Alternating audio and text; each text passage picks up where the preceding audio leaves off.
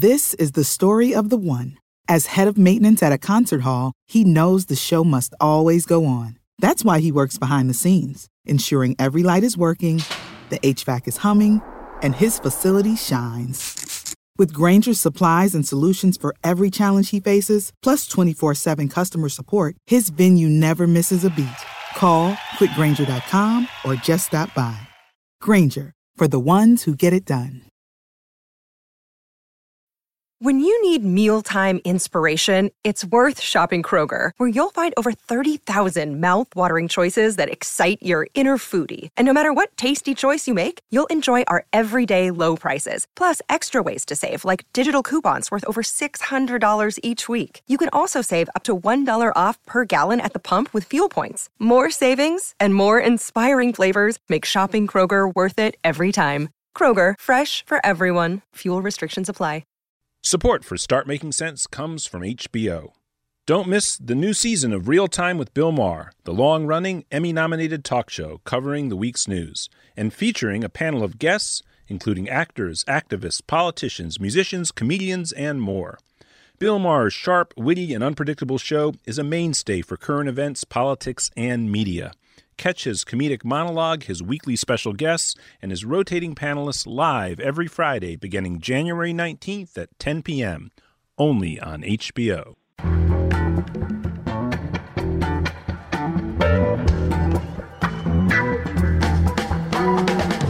From The Nation magazine, this is Start Making Sense political talk without the boring parts. I'm Jon Wiener. Today we have a special feature. The Reverend Dr. William Barber, architect of the Forward Together Moral Monday movement and president of the North Carolina NAACP, talking about white nationalism, patriotism, and Donald Trump. Also in this hour, Fortress America is crumbling, thanks in part to Donald Trump. For that, we'll speak with Alfred McCoy. But first, John Nichols has been following the recent Democratic victories in some state legislative races. They may provide a preview of the midterm elections in November. Trump's approval ratings have been sinking even in the states he won in 2016. If the election were held today, he'd probably lose not just the popular vote, but also the electoral vote. However, he's not on the ballot this year. What matters now is who else is on the ballot. The 2018 midterm elections will be a critical test for the president's Republican Party, and if patterns hold, they could see a turn in the electoral math sufficient to check and balance the president in Washington while we get rid of some of his allies in the states. How are we doing with this project? For a report, we turn to John Nichols. Of course, he's the nation's national affairs correspondent. His most recent book is Horsemen of the Trumpocalypse. We reached him today in Madison. John, welcome back. I'm delighted to be with you. So, where should we start? You're in Madison. Let's start with Wisconsin. Well, here's the interesting thing about about how political coverage plays out in the United States today. And it's very different than how it used to be.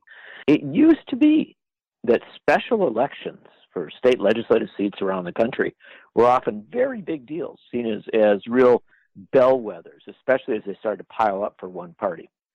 Well, there was one in Wisconsin on the week of uh, the first anniversary of, of Trump's inauguration that got more attention than most, but didn't get you know quite the attention it should have. And that was in a state senate seat in the western part of Wisconsin. Now, Trump carried Wisconsin by 22,000 votes. That provided him with essential electoral votes to prevail in the electoral college. He piled those votes up in western and northern Wisconsin. This state senate district cuts right through that region. It's been a Republican district for decades, and Trump won it in 2016 by 17 points. So it was a good solid win for him there. On the Tuesday before the anniversary of Trump's uh, inauguration, they had a special election up there. It was called by Scott Walker, the Republican governor. Everybody was assuming it would go very well for the Republicans. They were running a state legislator who had been elected in much of the district already, and he was running against a woman who had never run for partisan office. She was a local school board member, a medical examiner, And she ran a good campaign, no question of that. But she didn't just beat the Republican, this Democratic woman, uh, Patty Schachtner. She had a 37 point swing. Wow. From the previous election. That means that, that she won by 11 points, but the previous Republican had won by 26 points. Add them together, you get a 37 point swing. That was so epic. That was such a big win that even Scott Walker, the Republican governor, in a rare moment of honesty, said, Whoa, that's a wake up call. Those are his own words for Wisconsin Republicans. And here's the significant thing what occurred in western Wisconsin in mid January of 2018 wasn't the first time that a Democrat had won a, a tightly contested, supposedly tough state legislative race around the country for an open seat. It was the 34th time. And again and again and again, Republicans have won or lost seats that they've held often for a long time in places where Trump had won. And overwhelmingly, the winners of these seats have been women, many of them drawn into politics by their fury, frankly, or anger, or whatever word we want to use, uh, frustration with Donald Trump. Uh, what people need to understand is what uh, Carolyn Fiddler, who's one of the better kind of watch people on all this, she follows state house politics very, very closely. And she said, people need to start waking up to the facts that Democrats keep winning these special elections in heavily gerrymandered Republican seats where Trump won just a year and a half ago. Let me just review the numbers here. It's not just Patty Schachtner in St. Croix County of uh, Wisconsin. You say there are 34 Democrats who have flipped states in state legislatures in the year since Trump took office. 22 of them have been women. That is pretty amazing. And here's the interesting thing Emily's list has a running charting of all the women who have announced that they are in or preparing to run for offices in 2018. It's up to 26,000. 26,000. And these are 26,000. These are for legislative races, gubernatorial races, and there are huge numbers getting into gubernatorial races, Senate races, House races, local races for county offices, for school boards, for all sorts of posts around the country. But as the folks from Emily's list are telling us, there's something amazing going on out there. These folks who are stepping up uh, are often inspired to run by their frustration with Trump, but they don't just run against Trump. What they're doing is they are running kind of new model campaigns with a lot more grassroots, a lot stronger messaging. Uh, they are often very impassioned, men and women who are coming into these races, and uh, and I think they're they're breaking things open. You know, they're they're running races that Democrats may have passed over and not paid as much attention to in the past. And what they're proving is that if you step up and if you've got a good message and you combine that with the broad fury across this country, anger with Trump, you can break through in places where folks didn't think you could. Uh, this opens up huge possibilities politically as regards 2018.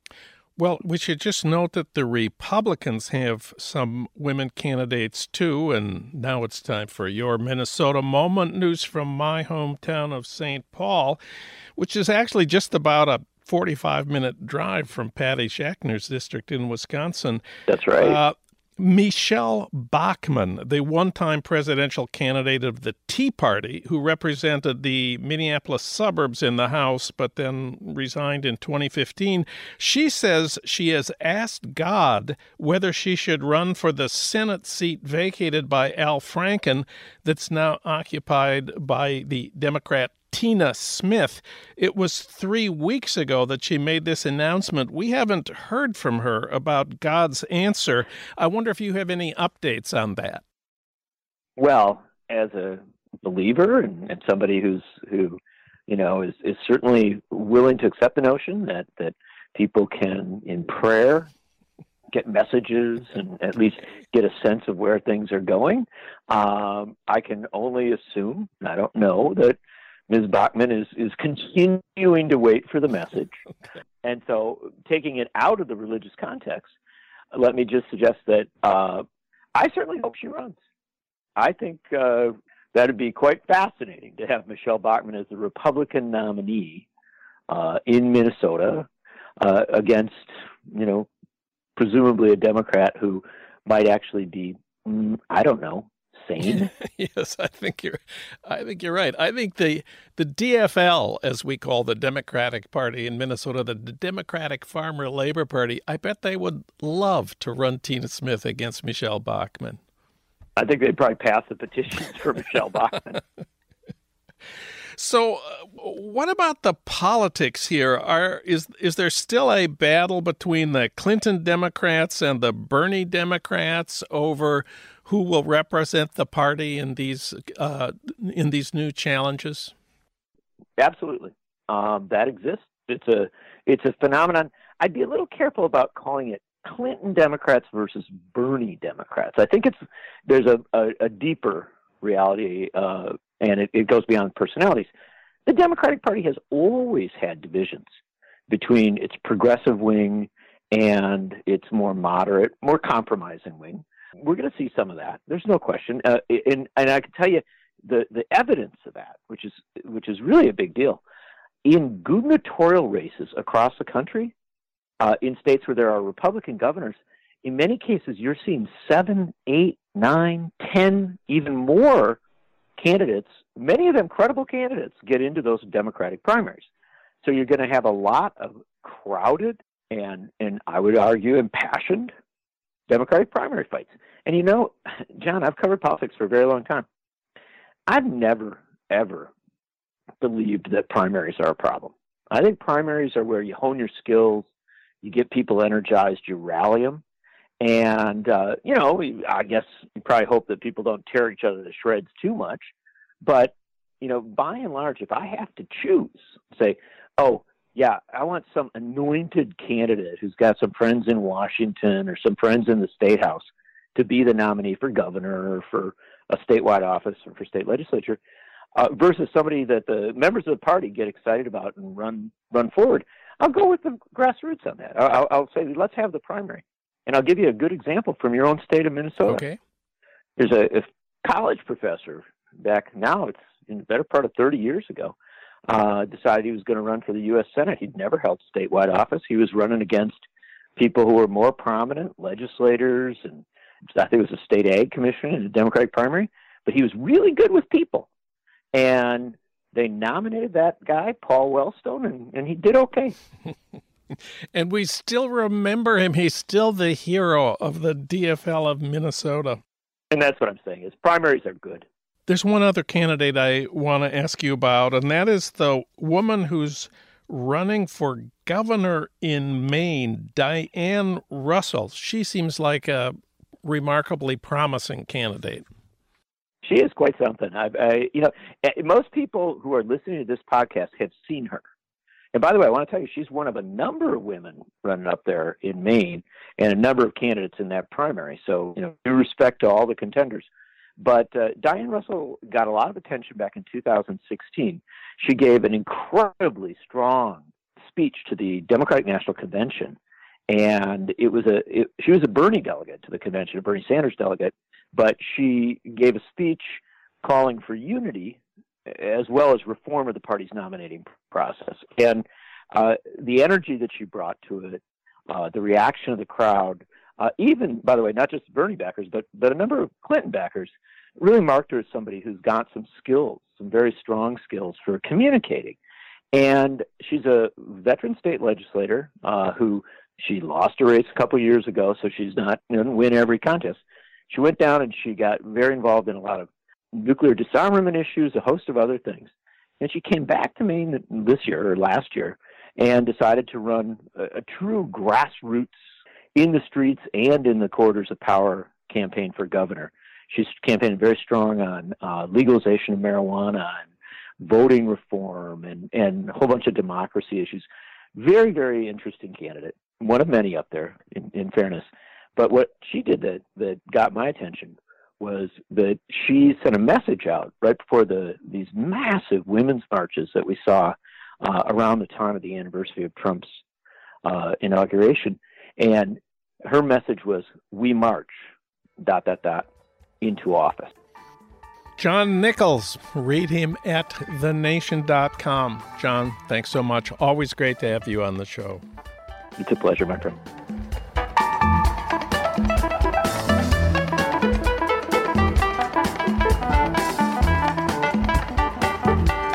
Now it's time for something completely different.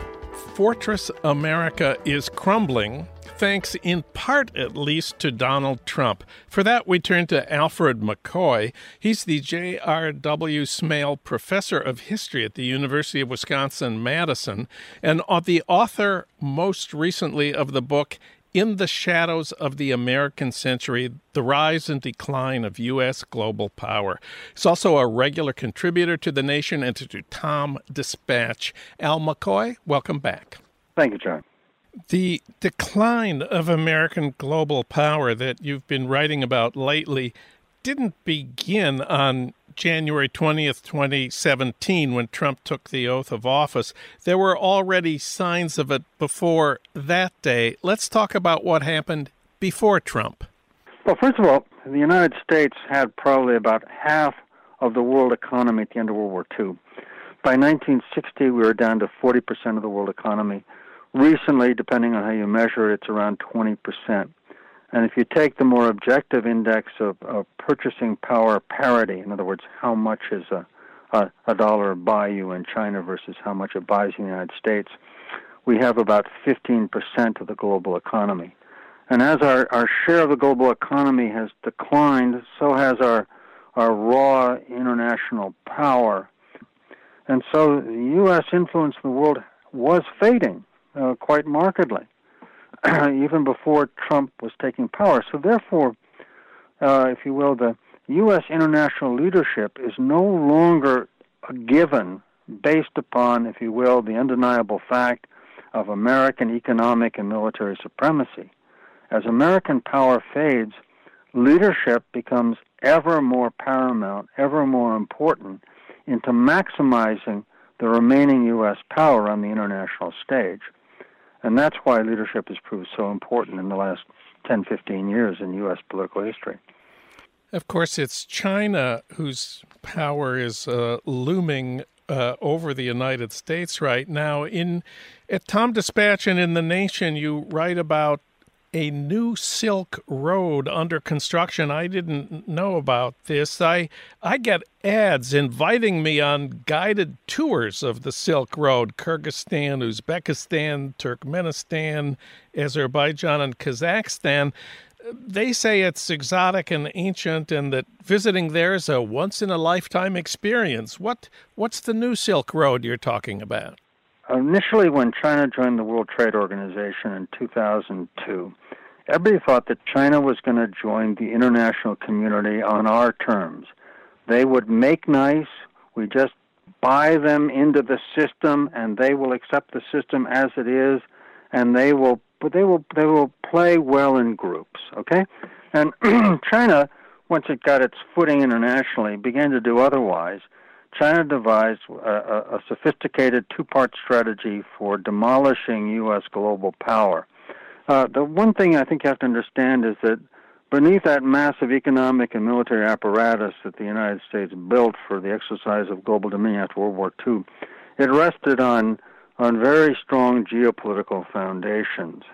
As the historian at Oxford, John Darwin, has written, the United States was the first power in 600 years to control the axial ends of Eurasia. It was the first power to actually dominate the whole of the Eurasian continent from our NATO alliance in Western Europe and through four bilateral trade pacts running from Japan through South Korea, the Philippines, all the way down to Australia.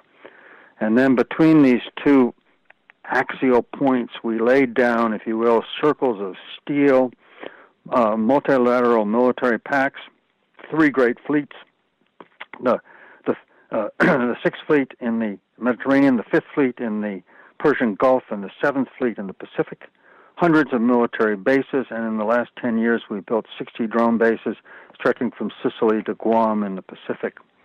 And China had the idea that they could break the U.S. dominion over the Eurasian landmass through a two part strategy. One, they began building in the last couple years seven bases in the South China Sea. They spent $200 billion to build a modern port, transforming the sleepy fishing village of Gwadar into a, a, a modern port on the Arabian Sea. They just opened last year a port uh, in a facility in Djibouti at the other end of the Arabian Sea. But more fundamentally, China made about $4 trillion from the time they entered the World Trade Organization in 2002. And they spent more or less about a trillion dollars laying down this massive infrastructure of rails, gas pipelines, oil pipelines to transform Europe and Asia from two continents, uh, which is anomalous because it's the only continent on the planet in which a unitary landmass is divided into two continents, and that's because of the, the empties thousands of miles at the center of Eurasia.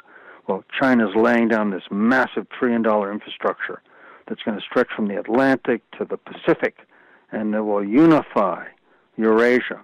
Moreover, they've they've invested another trillion dollars uh, by 2025, investing in Africa, integrating to that, and they will be forming Europe, Africa, and Asia into a unitary market, a unitary landmass, the center of the world economy and the center of geopolitical power. That's their grand vision. Now we get to Donald Trump. Of course, he ran for office saying he would get a better deal from China. How's that working out? Uh, uh, Trump, almost as if by some malign design, uh, seems to be setting out to to damage, uh, if not destroy, this this architecture of U.S. geopolitical power. Uh, last year, Trump made two major international trips, and he made two trips. Okay, his first trip in May, he went to Europe. He visited NATO headquarters.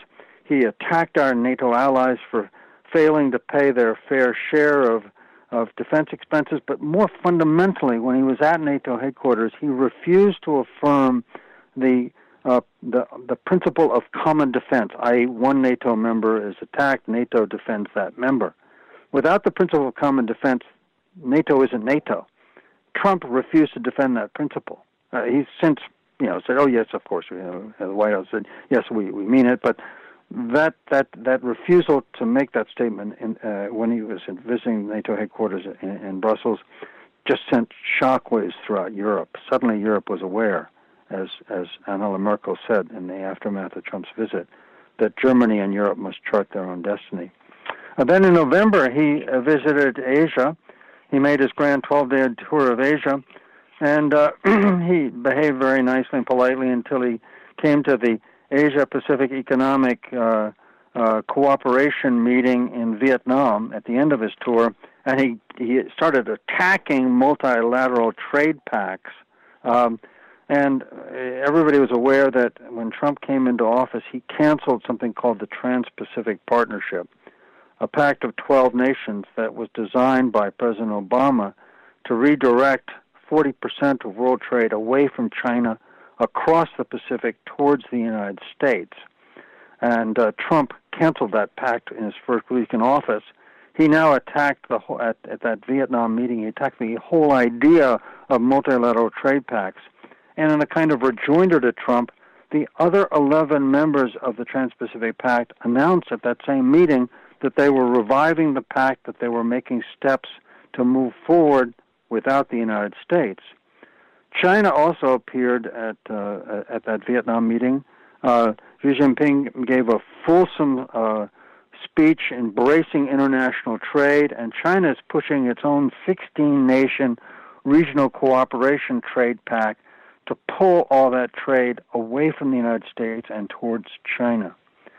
So, in effect, Trump has damaged, if you will, the two key pillars of U.S. geopolitical power kind of hammer blows against them, damaging NATO and Western Europe and damaging those multilateral relations with the Asia Pacific powers. The other thing that Trump set out to do was to enlist Chinese help in setting limits on North Korean threats to the United States. How's that worked out? Um, China, I think, has played a very sophisticated and long-term strategic hand. Uh, they, they, they, if you will, you signaled to Trump and have indicated to Trump that they're going to cooperate. The Washington or, or Trump strategy is kind of a triangulation strategy. Okay, in other words, we shove Be- uh, we, we we we nudge Beijing, and then Beijing pushes Pyongyang, and Pyongyang, North Korea, stops its missile tests and moves towards disarmament. That's the whole theory, and so this puts China in a in a if you will in a in a superb bargaining position. So they make these gestures towards getting uh, uh, North Korea to to stop their nuclear tests. They send emissaries. They they they cooperate with the sanctions. On the other hand, China is playing a much longer term diplomatic hand, which has two parts. First of all, pushing the U.S. military out of South Korea, driving a wedge between uh, South Korea and the United States, uh, getting the U.S. military off the Korean Peninsula long term, short term, ending the joint U.S. Uh, Korean military operations. Also, China is playing upon this to stop U.S. economic pressures on China. That Trump pr- promised he was going to equalize trade and all that. And also, very importantly, getting the United States to back away from defending freedom of navigation in the South China Sea. Uh, China has built seven bases, transforming through dredging atolls in the South China Sea and the Spratly Islands into military bases. Uh, in 2016, the the Permanent Court of Arbitration in The Hague ruled against China, said that those atolls gave China no claim to territory. Well, China has actually got something called the nine dash line. China isn't just laying claim to those bases. China claims that the South China Sea, this international waterway that's the home to five trillion dollars in world trade, that, that that's Chinese sovereign territory. That's their claim. They're claiming claim to an ocean uh, as sovereign territory. The United States under President Obama challenged China by very aggressive freedom of navigation patrols. And under Trump, there have been no major freedom of navigation patrols for the past six months. In effect, we've ceded the South China Sea to China. Yeah, so, so in other words, China has played a long, clever diplomatic hand, while Washington, under Trump, has been focused obsessively and narrowly on the North Korea issue. And China is winning. Last question. I think a lot of our friends on the American left would initially be happy at the idea that America's imperial power was waning, but would a world under Chinese hegemony be better for the United States or for the rest of the world? When people talk about U.S. decline and people on the left, you know, think that maybe that's not a bad thing. What they're thinking about is the grim side of the equation. The U.S. military bases, the nuclear force, the U.S. Special Forces operating as they are now in about 75% of the nations around the world, all that. Okay?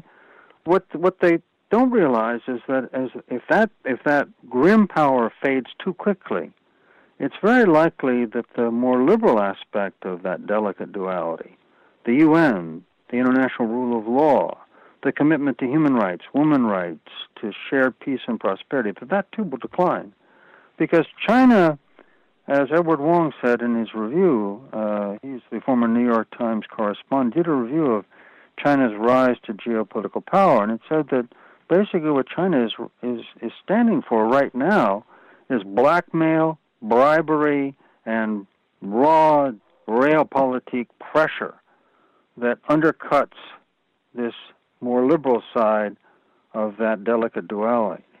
So, if the U.S. declines too quickly, too readily, creates a vacuum, and China moves in on its own terms, it could be a, a less equitable world uh, instead of a more equitable world.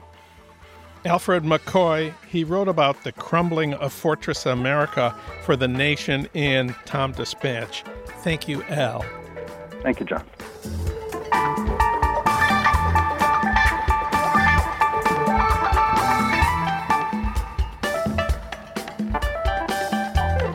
Now we have a special feature the Reverend William Barber II talking about white nationalism, patriotism, and Donald Trump. The Reverend Barber is the architect of the Forward Together Moral Monday movement. He's also president of the North Carolina NAACP and pastor of the Greenleaf Christian Church Disciples of Christ in Goldsboro, North Carolina.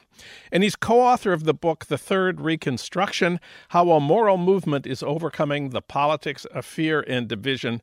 Finally, he's the 2016 recipient of the Puffin Nation Prize for Creative Citizenship. He's been filing regular dispatches for the nation on the Southern Movement for Racial Justice.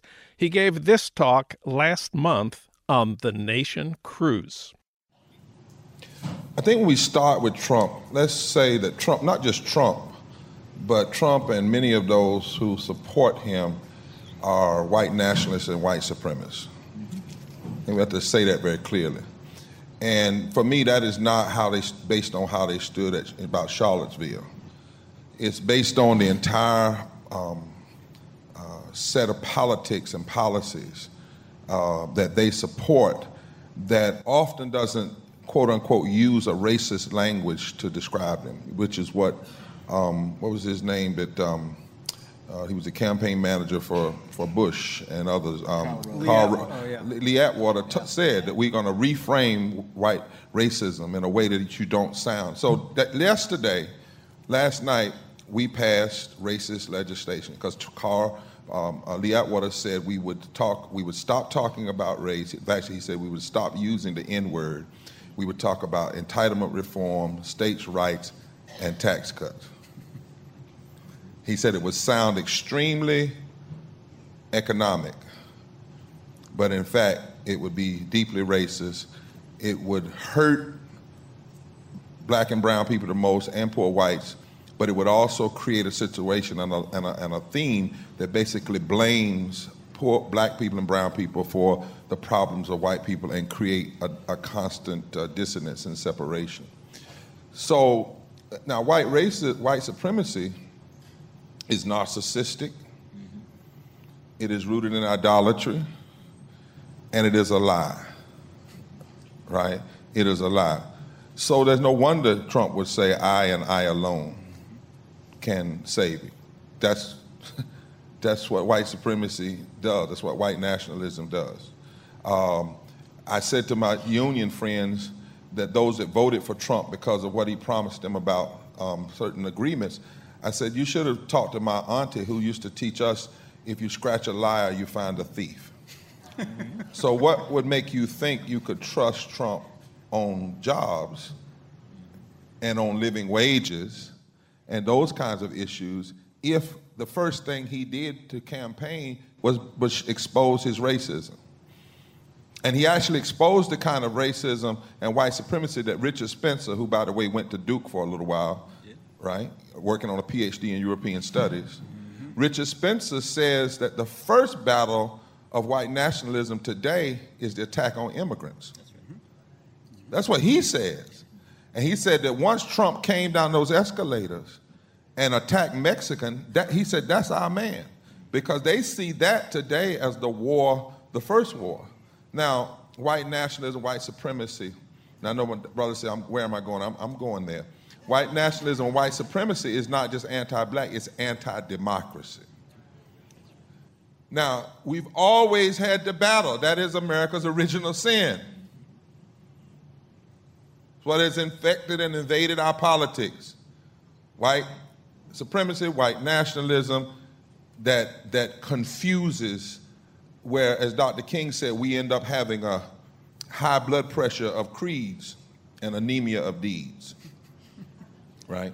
So, what have we always done? What does patriotism look like in a nation where we struggle with narcissism and with idolatry. You know, American exceptionalism is a form of idolatry. Now, I'm a theologian by training, and idolatry is the first sin of the Bible.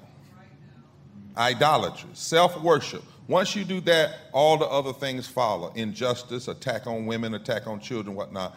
So, what does patriotism look? Well, 2,600 years ago, a prophet named Jeremiah was struggling with the issue of how to love Israel, how to make her better, but, how, but, but I need to question the narcissistic leadership. And he received this word of how to be a good patriot, if you will, or a good prophet. And I'm using those words interchangeably because I believe in a kind of prophetic patriotism that engages in subversive hope. Right? That subversive hope. That's where you said it's got to be hopeful. It's not just to tear the nation apart, it's to build a nation up I remember when we started Moral Mondays, some folk didn't want us to carry the flags. I said, why? They said, we hate the flags. I said, no, no, no, we, we don't care it. We're just going to kind of get it straightened out, you know. And I want to carry it because that blue section in the flag stands for justice, right? And that's why all the stars are in there because until there's justice for all, then the flag really isn't flying properly. And I understand, I love Kaepernick, for instance, kneeling because kneeling is a very holy position. We haven't talked about that part of the kneeling. I, am like, how are these people against him kneeling? I mean, really? That's one of the that's one of the, the most holy positions to kneel in. Well, anyway, going back to Jeremiah, Jeremiah said, was told, go down to, if you want to be good to Israel, if you want Israel to be better, go down to the king's palace. Don't send a tweet. it's in the Bible. In the Bible. Jeremiah yeah, 22. Yeah. New edition. Right. It says, go down to the king's palace and tell the king, stop passing policies that hurt the poor children. That's right. Stop hurting the immigrants. That's right. Stop um, charging people usury. Stop making your wor- workers work for nothing.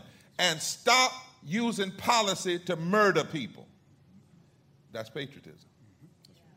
Okay.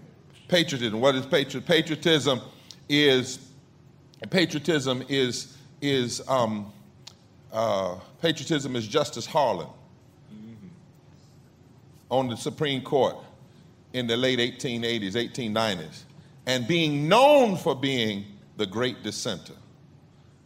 Even though he lost, sometimes eight to one, but he wrote these dissents that would lay, these moral dissents. He almost sounds like a preacher if you read some of those dissents and he writes them and lays a foundation for Charles Hamilton Houston and others.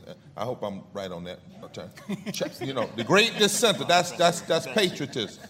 Patriotism in the time of, of, from a moral perspective, is raising the question that Howard Thurman said where you stand on the side of the dispossessed is the measure of your humanity. Patriotism is, is Henry Thoreau being asked, Will you stop and repent for all of this civil disobedience? And he said, Well, the only thing I might repent for is for not asking sooner what demons possessed me so long to keep possess me to keep me quiet so long.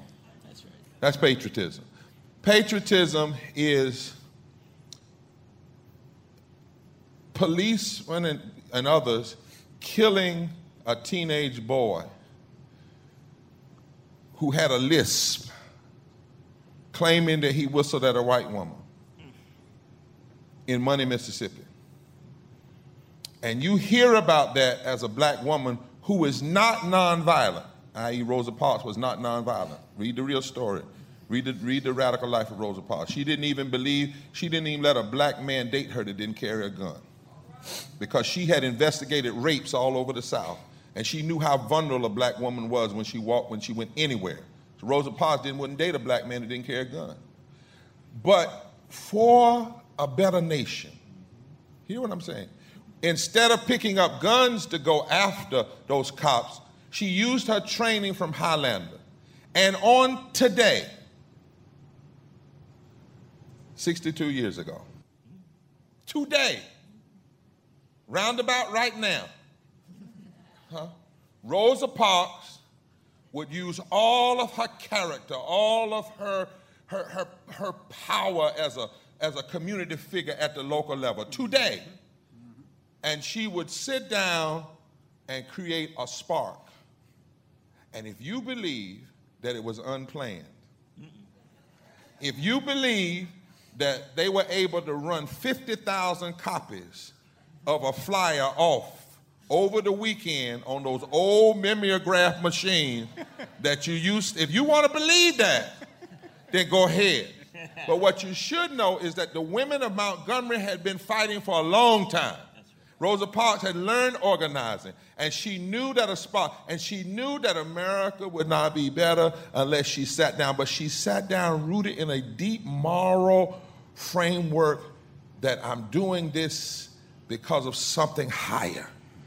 What is going on is legal according to man's law, but it's illegal according to God's law. Finally, patriotism, moral, moral in terms of, in, in terms of um, morality, is reclaiming, picking up our constitutions and dusting them off,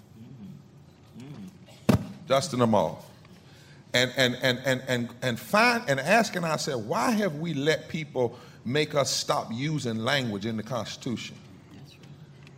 And gra- reclaiming that language, like we, like um, acknowledgement of frailty as a nation and because it says in order to become a more perfect union that is admittance that we are not that helps under, undermine that narcissism that tendency to idolatry as a nation or that first principle what is it freedom no freedom doesn't come up first establishment of justice promoting the general welfare. Welfare? welfare? Yes. That's a deeply, why did we stop using that word? Welfare. Common, the, the common defense. Common defense of the common man, common person. Domestic tranquility. And then you have a freedom worthy of passing on to posterity.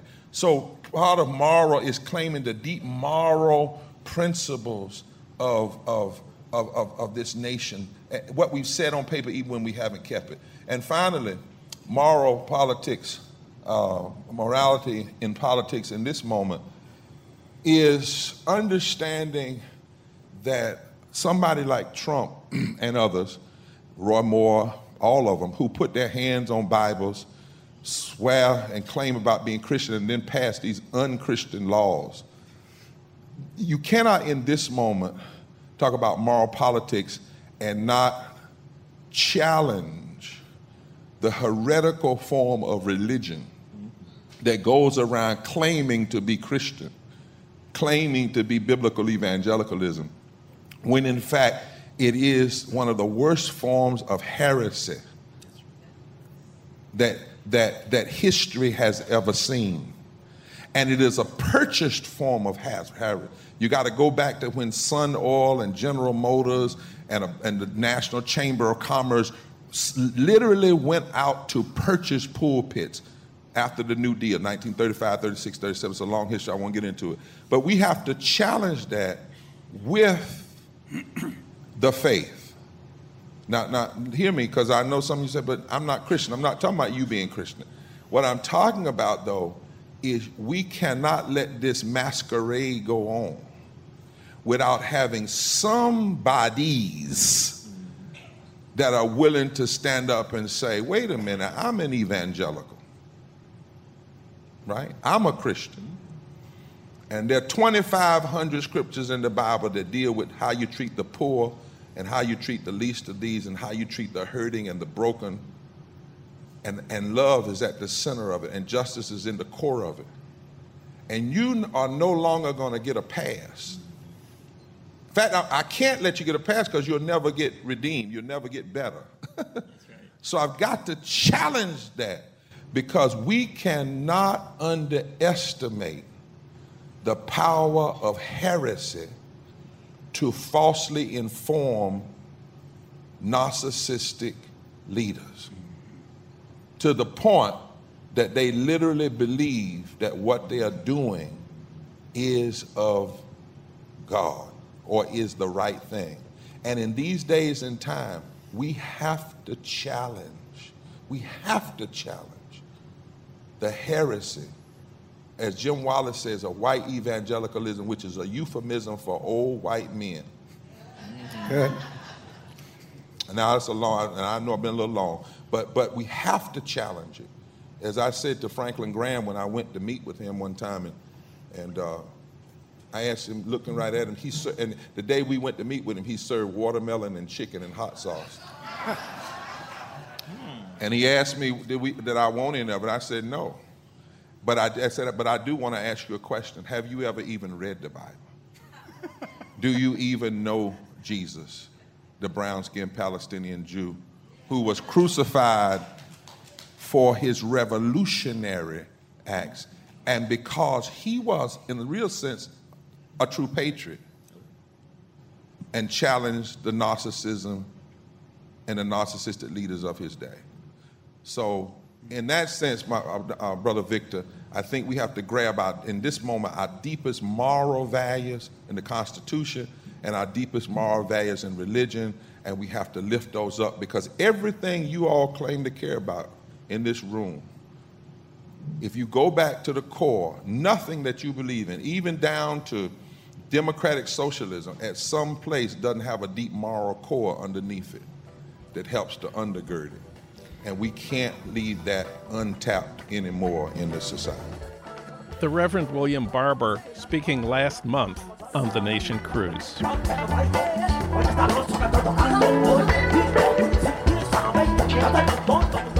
Finally, a word about this week's episode of Dave Zirin's Edge of Sports podcast. Of course, that's our sister podcast at The Nation, hosted by the magazine's sports editor. This week, Dave talks with former NFL linebacker Aaron Maybin about the personal journey that led him to become an art teacher in Baltimore. Dave also talks about the serial abuse that took place under the auspices of USA Gymnastics and about the first openly gay athlete to compete in the Winter Olympics.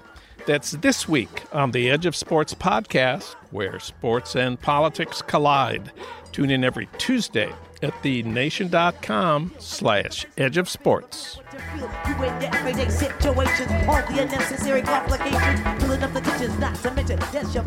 Start Making Sense, the Nation podcast, is co produced by the LA Review of Books and recorded at the studios of Emerson College Los Angeles, located in the heart of Hollywood, with technical assistance from Justin Allen. Our show is recorded and edited by Lyra Smith. Alan Minsky is our senior producer. Frank Reynolds is our executive producer. Annie Shields is our engagement editor. Katrina vanden Heuvel is editor and publisher of The Nation. Our theme music is from Barcelona Afrobeat, licensed by Creative Commons. Find out more about Start Making Sense at thenation.com and subscribe to Start Making Sense at iTunes, Apple Podcasts, or wherever you get your podcasts. I'm Jon Wiener. Tune in to Start Making Sense next week for more political talk without the boring parts.